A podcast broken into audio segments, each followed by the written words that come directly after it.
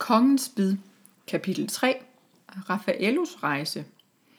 Giraffen Gio galopperede hurtigt hen over sletterne med reven Raffaello på ryggen. Snart kunne de skimte skoven i det fjerne. Giro sagde, jeg kan bære dig til skovbrynet, men ikke længere. Skoven er for tæt for mig, og jeg kan ikke gå oprejst derinde. De ankom til skovens kant, og Raffaello sprang ned fra giraffens ryg. Tak for turen, sagde han. Jeg skal nok klare mig herfra.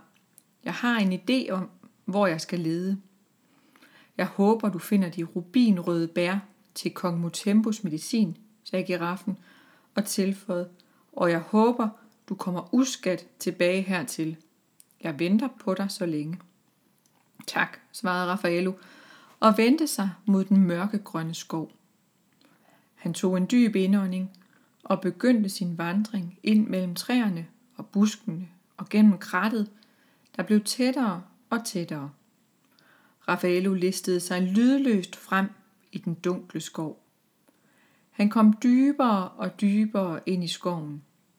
Mosset var svampet, og træerne var overbegroet med slyngplanter. Raffaello havde engang hørt om de magiske bær, og han gættede på, hvor de kunne gro. Og heldet var med reven, for nu kunne han i en lysning skimte busken med de rubinrøde bær, der nærmest lyste op.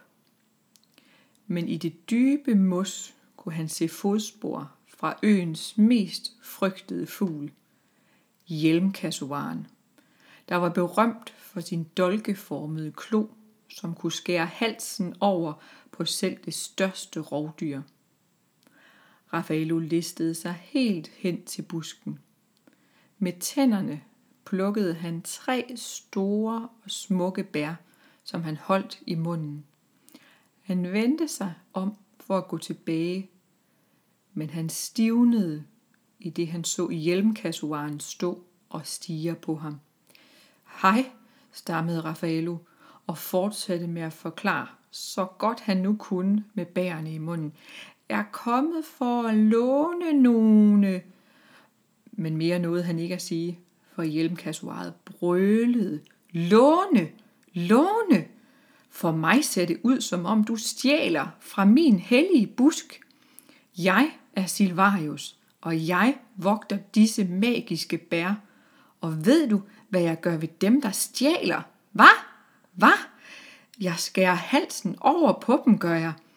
Og uden videre sprang den kæmpe store fugl frem mod Raffaello med sine skarpe klør. Raffaello nåede kun med nød og næppe at springe til siden og rulle rundt i græsset, da hjelmkassoarens klør svingede hen over hans hoved.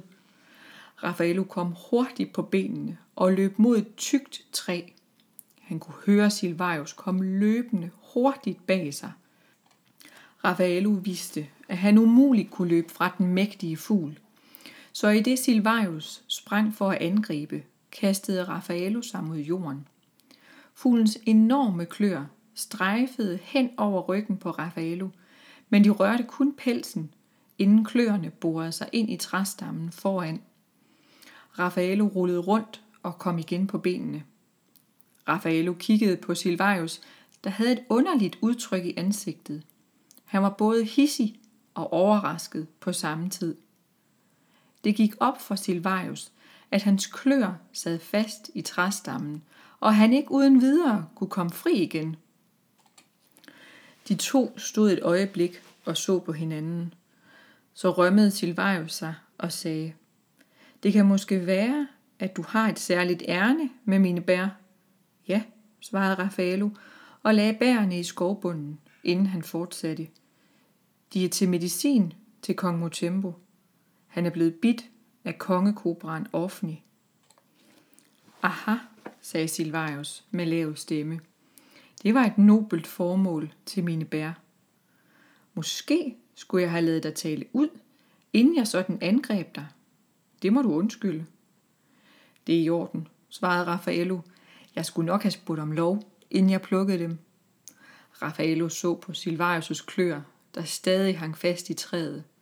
Så sagde han, skal jeg prøve at hjælpe dig fri? Ja tak, Det ville være rart, svarede Silvarius.